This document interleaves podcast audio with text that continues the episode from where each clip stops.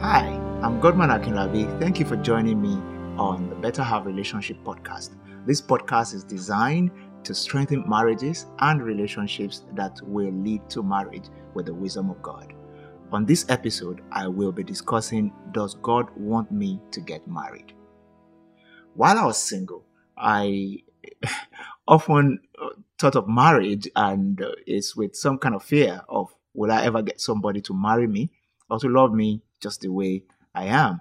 And if you're single and have been waiting for your spouse for a while, or maybe you, you've been in a series of unsuccessful relationships, you may find yourself asking uh, the question Does God want me to get married? Another way uh, this question is asked is uh, Is marriage for everyone? Or does being unmarried mean I'm out of God's will for my life? I will speak to three broad categories of people who might be asking this question. One, those trusting for a spouse but are yet to meet or commit to one. Two, those who don't think uh, they are caught up for marriage. And uh, the last one, those who are married but now regret uh, doing so. Uh, maybe because the marriage is not panning out the way uh, they had always imagined it. God said to Adam in his word, It is not good for man to be alone.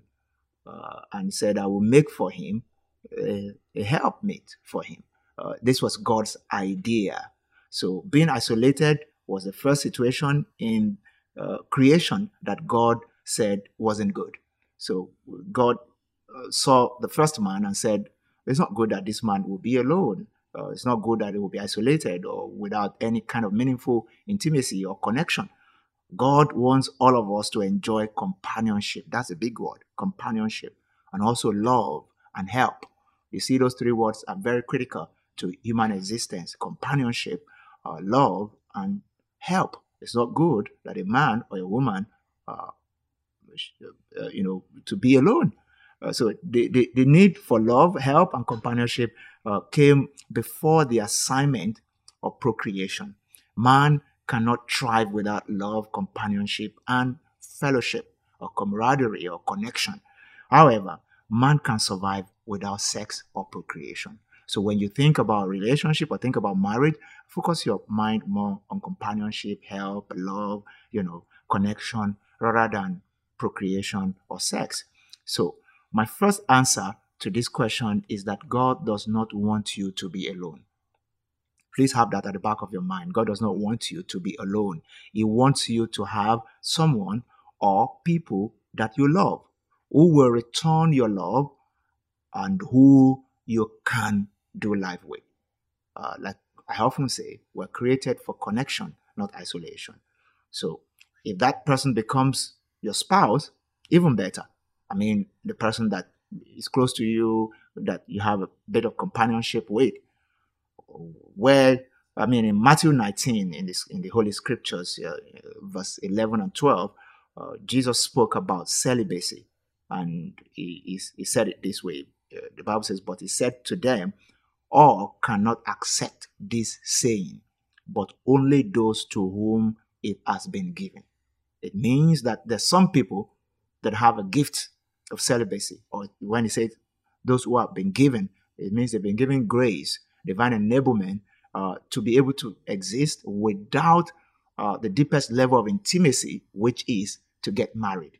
It, it does not mean that they will not enjoy companionship, uh, connection, fellowship, care, help.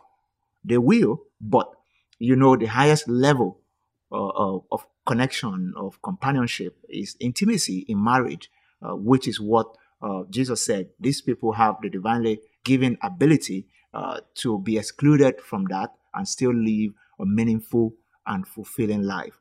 So, for uh, he continues by saying, For there are eunuchs who were born thus from their mother's womb, and there are eunuchs who were made eunuchs by men under compulsion. He meant, and there are eunuchs who have made themselves eunuch for the kingdom of heaven's sake. He who is able to accept it, let him accept it. Uh, so, in the words of our Lord and Savior Jesus Christ, he, he emphasized the fact that there will be people who will be able to accept uh, remaining eunuchs, maybe just for the sake of the kingdom, or maybe just uh, under compulsion because of their work or anything like that, or just born like that without innate desire for intimacy. Uh, so Jesus was saying that it's possible to be born without an urge or desire for sex, that people can uh, be prevented, you know, whether willingly or, or, or, unwillingly, from engaging in sex, and people can also uh, willingly elect not to engage in sexual activities, and their lives will still be balanced.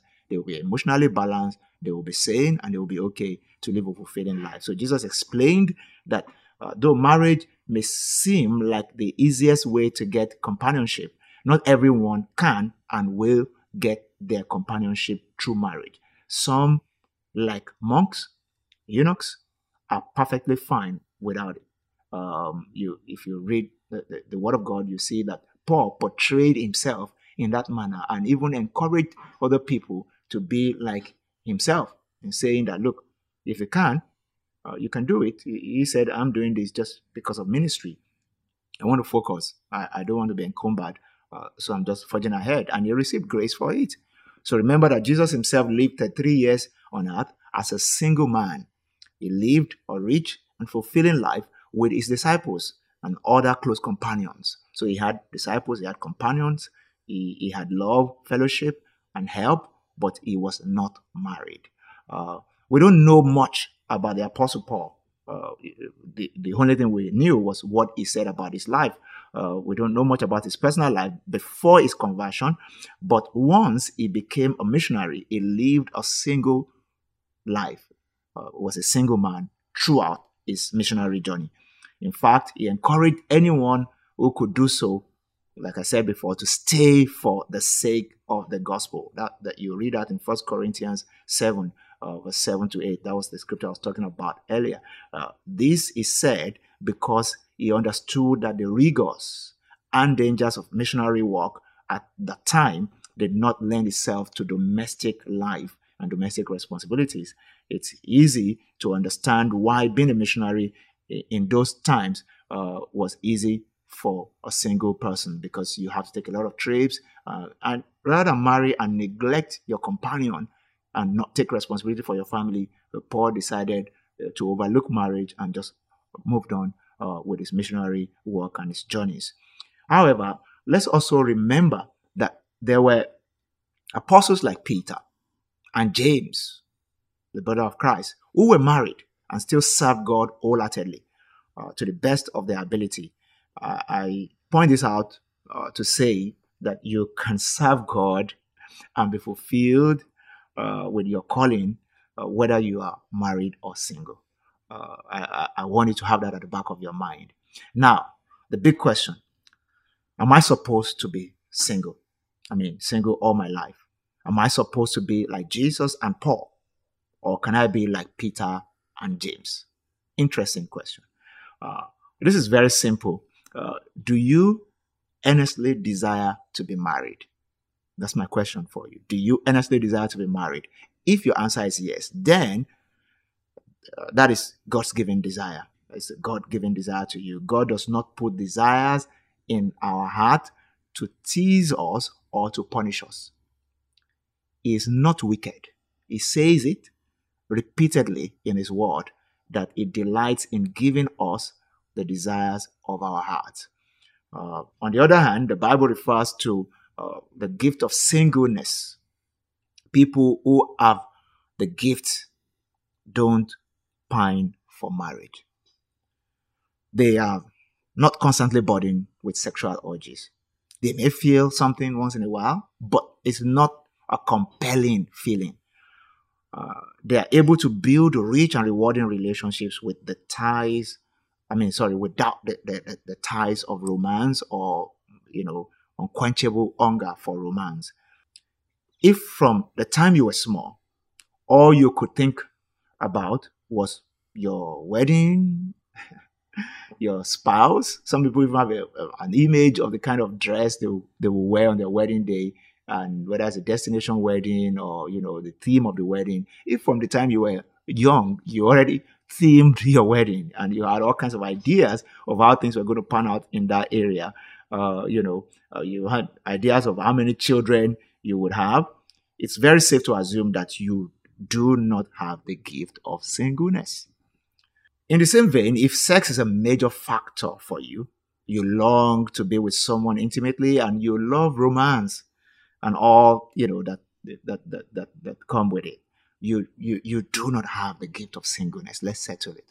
So my admonition for you is go ahead look for somebody to marry.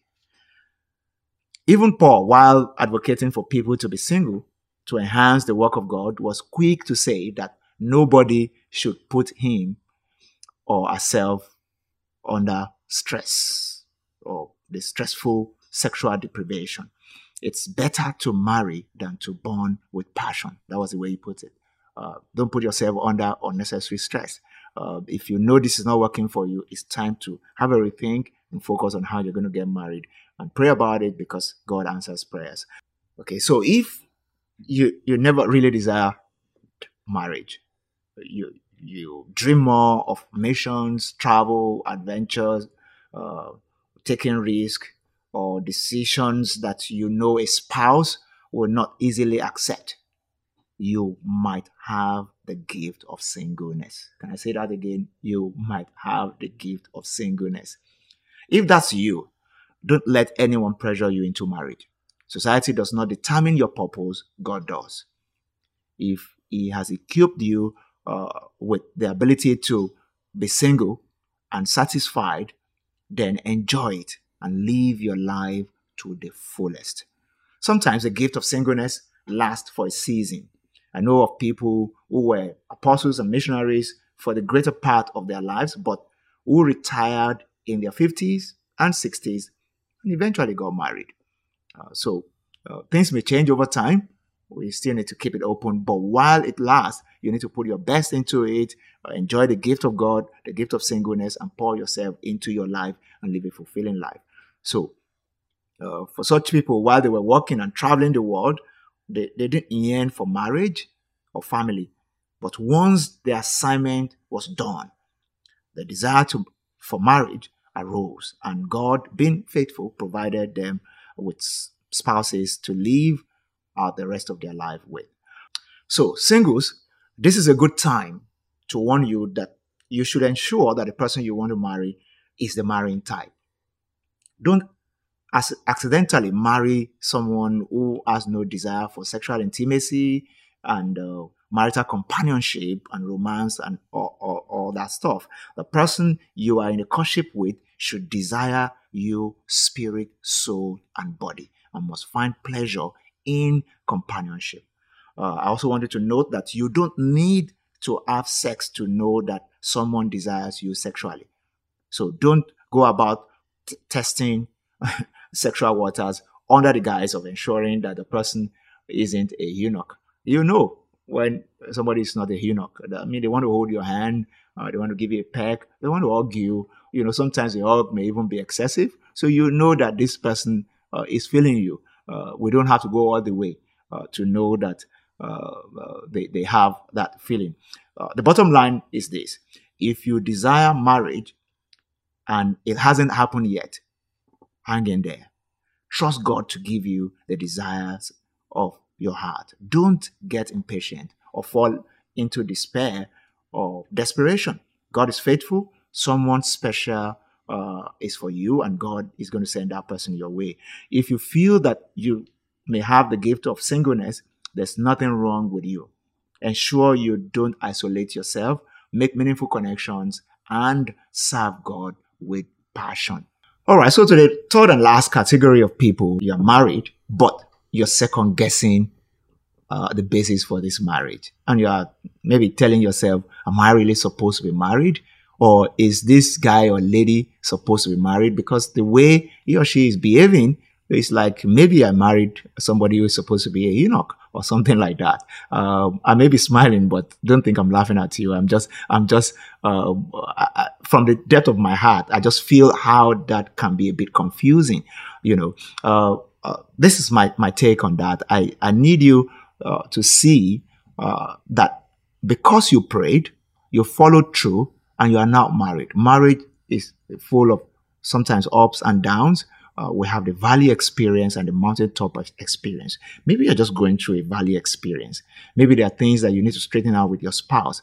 Anytime you come to the place of second guessing your marriage, or the you know or the whether your spouse is interested or not it may not be a root issue that will make you rethink or think of dissolving the entire marriage. It may just be one or two things, you know, that you need to change. You know, we say uh, little hinges swing big doors. When you look into those little hinges, you you know, also uh, scripture says that uh, little little foxes you know, spoil the, the, the, the, vine. So when the vine is not the way it's supposed to be, we check the little things. It may not be that maybe your spouse is currently being irritated by something, maybe a behavior, maybe something in their own personal life uh, that is taking their mind off intimacy or off companionship. And you, now you're feeling alone it's a good time for you to engage in critical conversations with them that can help them onboarding and help them release what is in their heart. And if it's about you, you just need to think about it again. Maybe the responsibility of of, of, of marital life is becoming uh, too exhausting for you. You need to ask God for grace, and you need to rearrange your life, uh, re reimagine your life and think about the fun that you have always envisaged. Think about all your dreams about marriage and tell yourself it is still possible. I may be going through a phase, uh, there's no season that lasts forever, and the God who brought us into this relationship can always help us to revamp it and to bring fun, love, and joy back into the relationship. I hope this has been helpful to you.